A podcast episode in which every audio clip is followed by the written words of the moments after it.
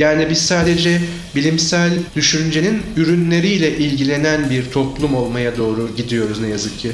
O zaman bu ürünler transfer edilebiliyorsa üretimi o kadar da önemli değil. Üretiminin burada veya başka bir yerde olması çok da insanların e, önem verdiği bir şey olmuyor artık. Yani doğulu bir doğa filozofu o zamanki adlandırmasıyla veya o zamanki bir alim Platon'la diyaloğa girdi. Aristoteles'le diyaloğa girdi. Bizim coğrafyamızın başına gelen şey de bunun aktif bir etkinlik olduğunu, bunun bir diyalog olduğunu unutmak. Yoksa bilim tüm dünyada bir değişim yaşadı. Hem kurum olarak hem de insanların zihnindeki imaj olarak.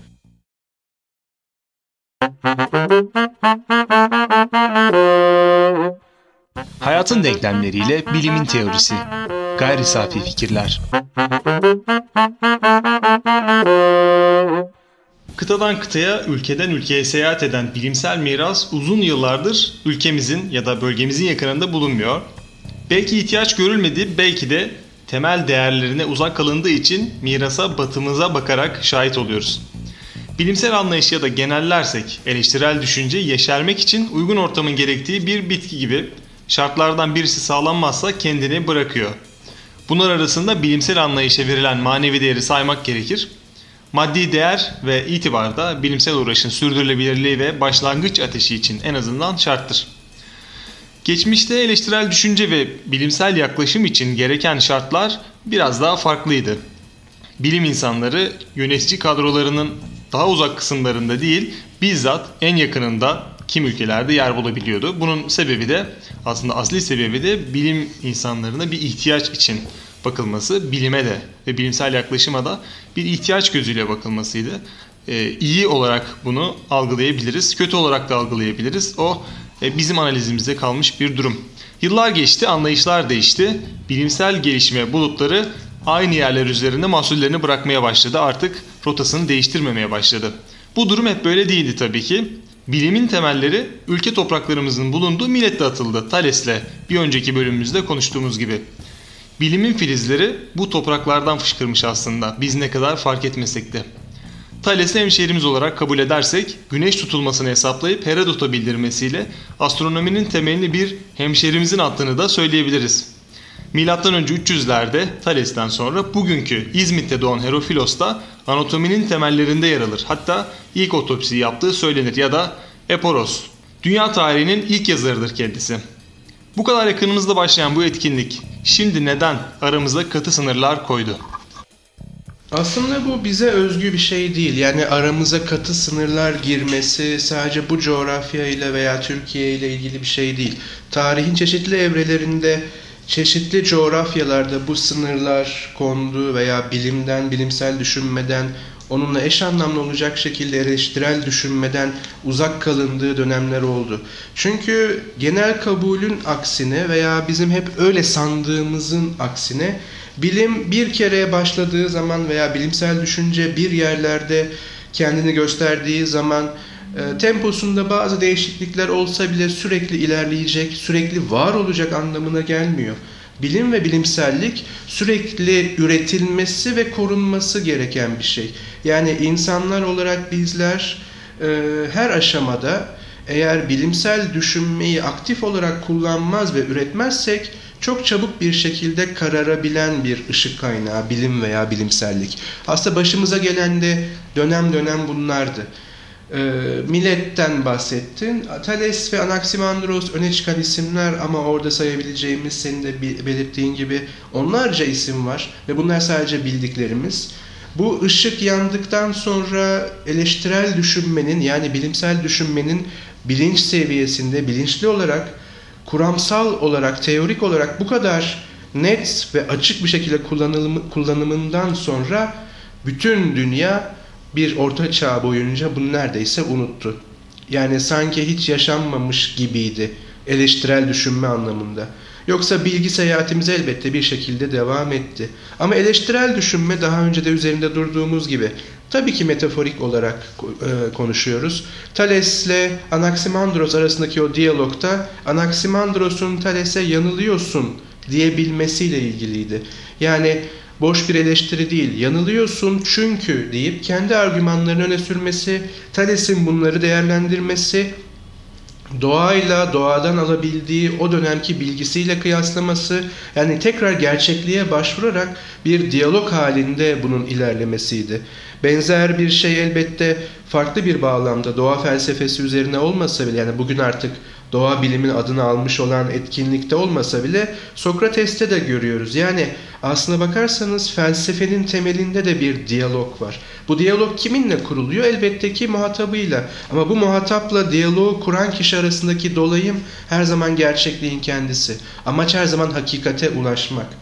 Ve her diyaloğun sonu mutlaka ki hakikatle sonuçlanmasa bile hakikate bir adım daha yaklaşılmış olarak ulaşıldığında bilimsel düşünme aktif ve etkin demektir. İşte biz bunu zaman zaman unuttuk. Bizim coğrafyamızın başına gelen şey de bunun aktif bir etkinlik olduğunu, bunun bir diyalog olduğunu unutmak. Yoksa bilim tüm dünyada bir değişim yaşadı. Hem kurum olarak hem de e, insanların zihnindeki imaj olarak. Bunu genelde milletten çok sonra modern felsefenin başlangıcında Francis Bacon'a atfederler. Bilgi güçtür. Kullanılabilir bilgi bilgidir. Eğer bilgi bu dünyada bir değişime neden olmuyorsa, yaşamımızı daha iyi hale somut anlamda getirmiyorsa o zaman ne yapayım ben öyle bilgiyi? O zaman işlevsiz ve herhangi bir e, işe yaramayan bir bilgidir. Buna da ihtiyaç yoktur. Doğal olarak kabulü vardı. Oysa Francis Bacon da tam olarak bunu söylemiyordu. Onun söylediği şey şuydu. Doğa yani gerçeklik ancak doğanın yasaları bilinerek kontrol altına alınabilir ve biz doğayla baş edebilecek kapasitedeyiz. Bunun için yapmamız gereken şey gerçek bilimsel yöntemi kullanmaktır. Bunun elbette ki başta teknoloji olmak üzere kullanılabilir çıktıları ve sonuçları olacaktı. Bu çok doğal ve olmalıdır. Bilimin en temel işlevi o bahsettiğimiz diyaloğun amaçlarından biri zaten problem çözmektir. E doğal olarak problemlerimizin büyük bir kısmı da e, gerçek yaşama, somut yaşama, pratik yaşama ilişkindir. Ama sadece buraya hapsedilemez bilimsellik veya bilimsel bilgi. Bilimsellik veya bilimsel bilgi gerçeklikle ilişki kurma biçimlerinden biri ve en iyisidir. Gerçekliği bize kavratabilen tek ilişki biçimidir, tek bilgi edinme biçimidir. Tarih bunu göstermektedir. Ve ne zaman ki biz bu yönteme başvurduk, ne zaman ki biz bu yöntemi bilinçli olarak kullandık, çok büyük getirilerini her anlamda yaşadık. İşte unuttuğumuz şeylerden biri bu. Sürekli yaşamımızın her aşamasında sadece meslekten bilim insanlarının yaptığı, gerçekleştirdiği bir iş değil. Akademinin dört duvarı arasında yapılan ve oradan dalga dalga insanlara yayılan bir şey değil. İnsanların günlük yaşamında her boyutunda, her ölçeğinde aktif olarak kullanabileceği, kullandığı ve kullanması gereken bir şey. Biz bunu unuttuğumuz anda bilim bir anda işe yararlığı üzerinden değerlendirilen teknobilime dönüşüyor. Teknobilim söz konusu olduğunda da bu transfer edilebilir bir bilgi olarak görülüyor. Yani biz sadece bilimsel düşüncenin ürünleriyle ilgilenen bir toplum olmaya doğru gidiyoruz ne yazık ki. O zaman bu ürünler transfer edilebiliyorsa üretimi o kadar da önemli değil. Üretiminin burada veya başka bir yerde olması çok da insanların e, önem verdiği bir şey olmuyor artık. Peki o zaman ne yapacağız? Üreten kişiden uygun fiyata satın alacağız. E, bu fiyat ne kadar düşükse o kadar iyi diyeceğiz. Aslında doğaya karşı yani gerçekliğe karşı bakışımız bilgi üzerinden bu hale geldikten sonra herkes bilime kıymet veriyor ama bilimi ürünleri üzerinden gördüğü için üretilemez hale geliyor ve gitgide senin bahsettiğin o güzel adlandırmayla hemşerilerimizin nasıl düşündüğünü unutmaya başlıyoruz. Eğer öyle düşünmezsek sadece ürünlerin transferi üzerinden ve aktarılması üzerinden bir yere varamayacağımızı çok acı bir şekilde elbette göreceğiz. Çünkü tarihte de bunu gördük. Orta çağ dediğimiz dönem daha sonra üzerinde duracağız elbette. O kadar karanlık bir dönem değildi. Ama bilgi üretiminin çok azaldığı bir dönemdi. Tamamen antik Yunan yani önceki mirasın çeşitli sentezlerle aktarıldığı bir dönemdi. Bu da bize gösteriyor ki Orta Çağ'ın bütün defoları veya bütün hataları sırf aktarıma bağlandığınız zaman iş dogmatik bir yere doğru gidiyor. Artık diyalog kesiliyor, monologlar başlıyor. Çünkü aktarım bir monologtur. eğitim sisteminde, eğitim felsefesinde çok tartışılan bir konudur. Herkes bunu takip edecek ve bilecektir. Eğitim hocanın veya da ilgili öğretmenin derse gelip monolog şeklinde aktarım yaptığı bir şey değildir. Orada bilgi üretmek, bilgi üretmenin koşulları, o alanın bilgisinin nasıl üretildiğiyle beraber ürünlerin aktarıldığı bir diyalogtur. Veya en azından böyle olmalıdır. İşte bu da Minetli yani Egeli e, hemşerilerimizin en güzel örneklerinden birini tarihte verdiği o diyaloğu yani bilimsel düşünmeyi yani eleştirel düşünmeyi aktif olarak her an kullanmaktan başka bir şey değildir. Bizim unuttuğumuz şey bilimin ürünleri değil. Bizim unuttuğumuz şey işte bu diyaloğun koşulları. Bilimsel gelişme üzerine örneklerimiz milattan önceyi kapsayarak ilerliyor. Milattan sonra batıda orta çağ esintileri sürerken doğuda yani bizim coğrafyamızda ve çevremizde yaşanan gelişmeler nelerdi diye baktığımızda aslında 12. yüzyıla dek bilim devrimi bizim eksenimizde ilerliyordu. Yani nitekim bilimin rota değiştirmesinden yüzyıllar sonra ya da yıllar sonra 16. yüzyılda Avrupa'da deney ve gözlemin önemsendiği dönemde bu yüzyıla büyük yüzyıl dendi. Biz büyük yüzyılımızı çok daha öncesinden yaşamıştık ve neden sadece o dönemde yaşadık? Bulunduğumuz bölgeyi en yakın sınırlarıyla ele aldığımızda bu coğrafyada mimaride, statik hesaplarında, yapılan mimari yapıların hesaplarında şaşırtılacak, şaşılacak derecede tutarlı ve etkileyici hesaplar varken ya da Piri Reis'in dünya haritasının e, şaşılacak başarıya ulaşmış olması durumunu gördüğümüzde bu tepe noktasında bile e, bilimsel bayrağı elimizde tutamama sebebimiz nedir acaba? Orta Çağ tabii ki çok ilginç bir dönem. Ee, uzun yıllar bir klişe olarak karanlık çağ olarak anıldı.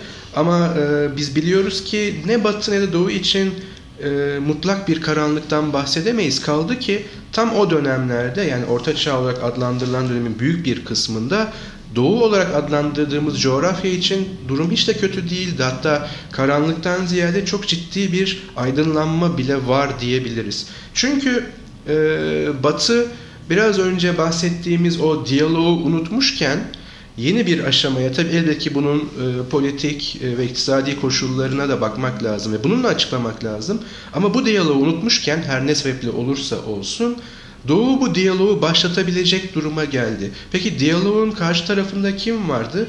Doğu'nun en büyük başarısı veya bu coğrafyanın en büyük başarısı işte antik Yunan veya Helen uygarlığı dediğimiz uygarlığın ortaya çıkardığı ürünleri kendi diline doğrudan kazandırma girişimiydi. Çünkü buna kıymet verdiler. Çünkü orada bir şey olduğunu fark ettiler.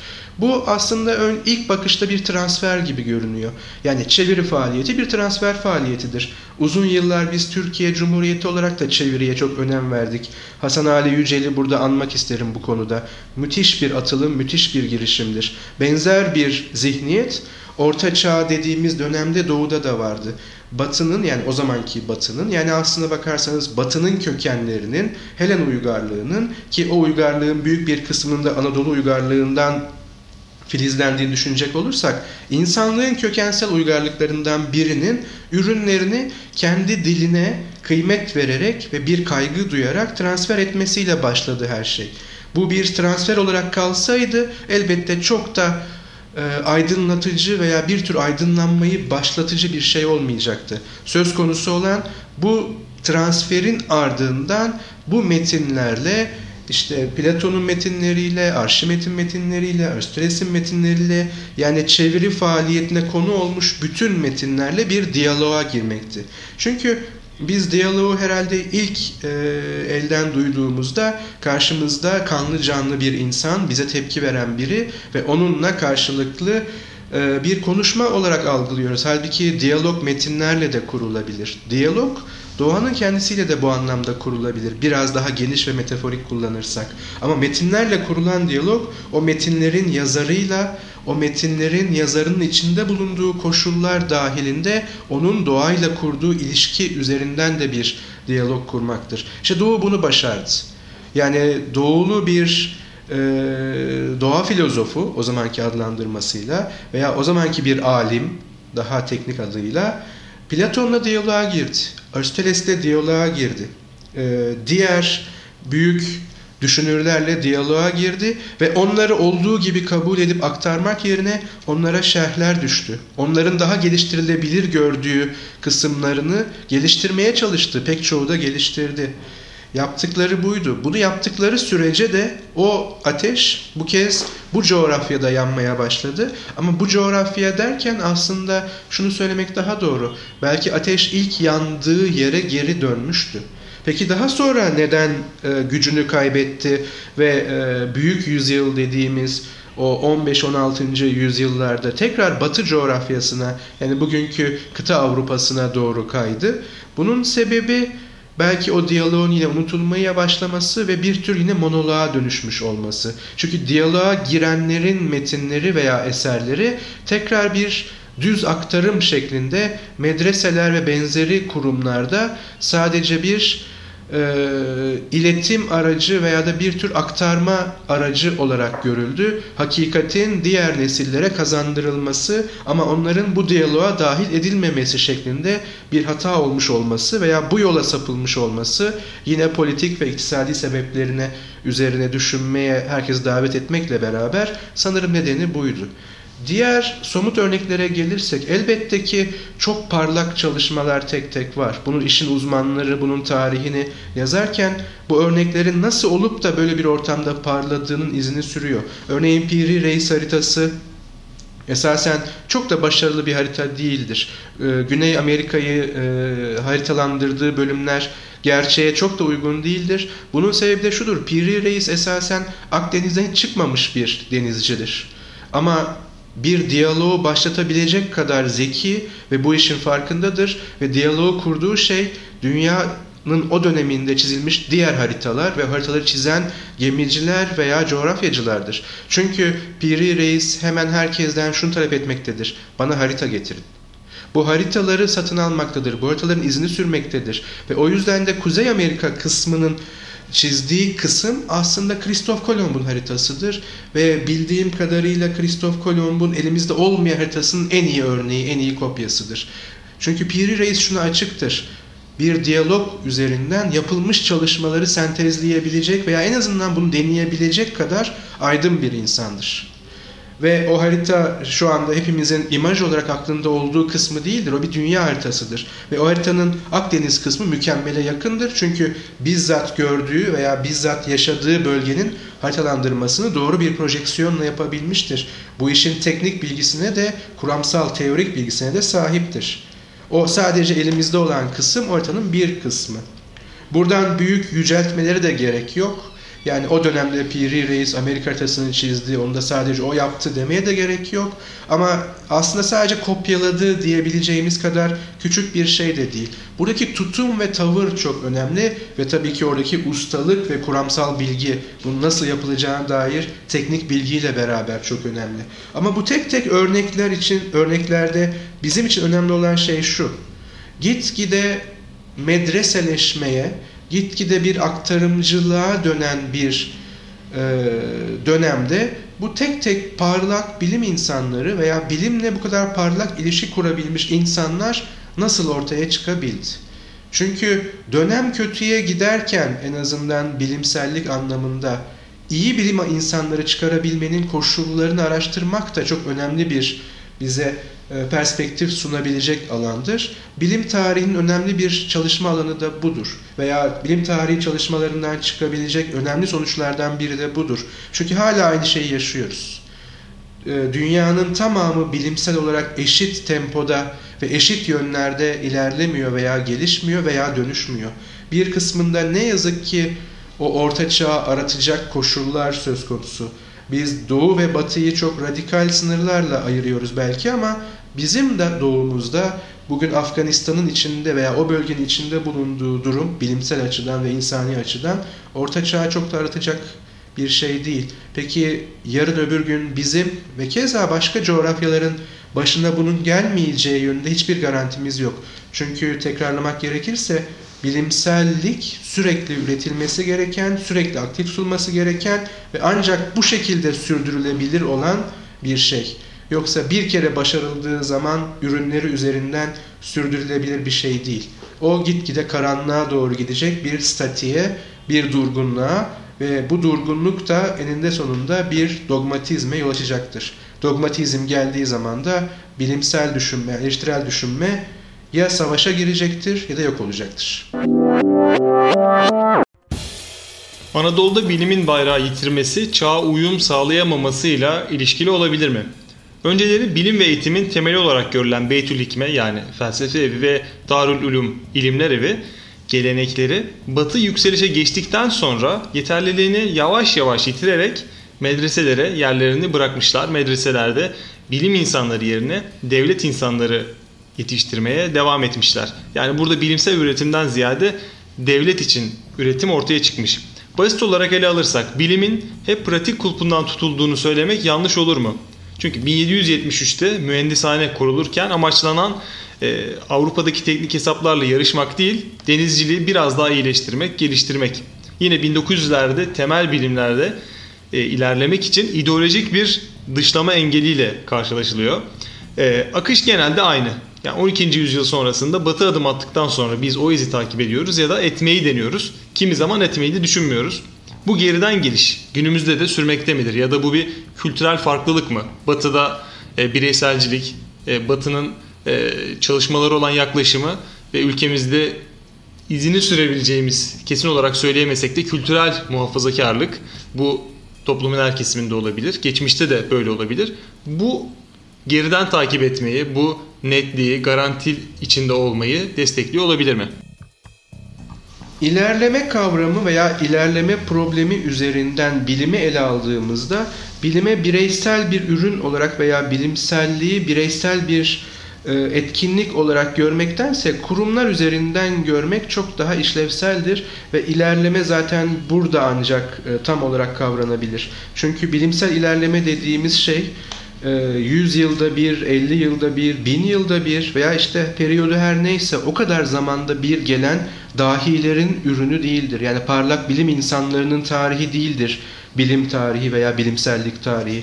O yüzden kurum olarak baktığımızda veya kurumlar tarihi yani bilimselliğin ürettiği kurumların tarihi üzerinden baktığımızda verdiğin örnekler çok yerinde. Beytül Hikme ve Darül Ulum gibi kurumsallaşmalar çok önemli göstergeler. Çünkü bunlar bilimsel gelenekle bir diyaloğa girildiğinin ve bu diyalogtan da ürün verecek şekilde eleştirel bir tavır takınılabildiğinin göstergeleri.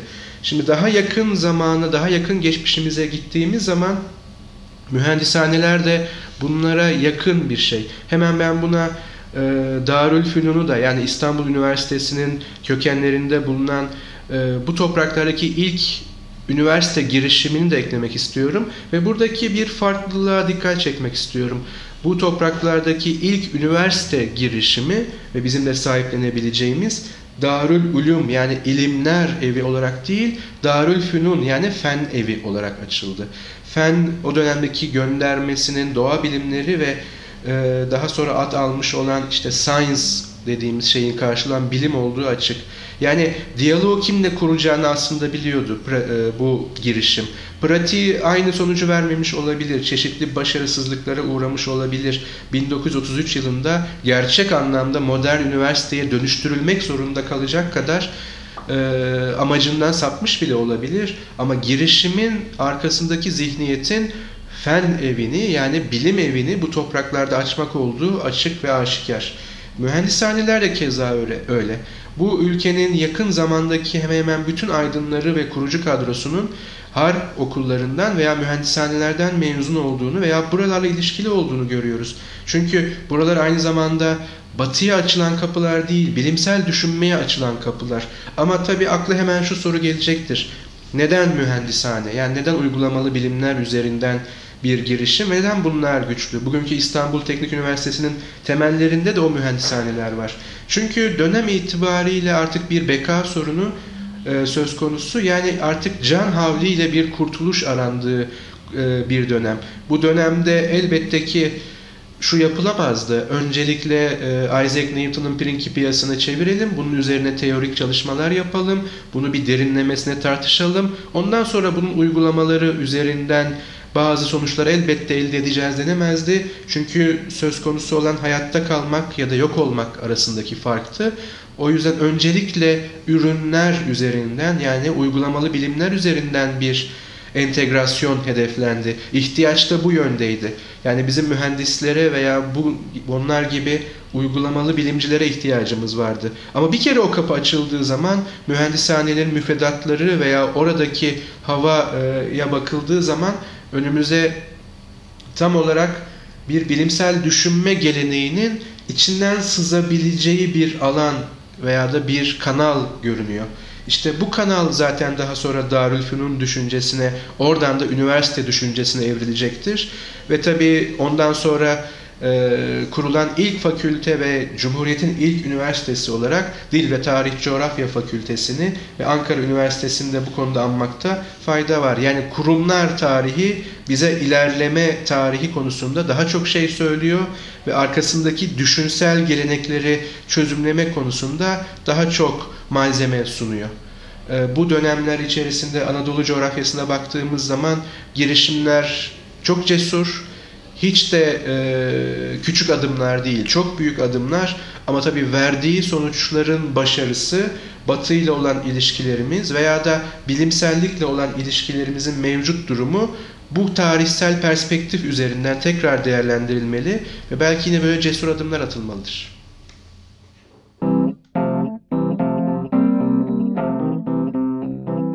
Hayatın denklemleriyle bilimin teorisi, gayri safi fikirler.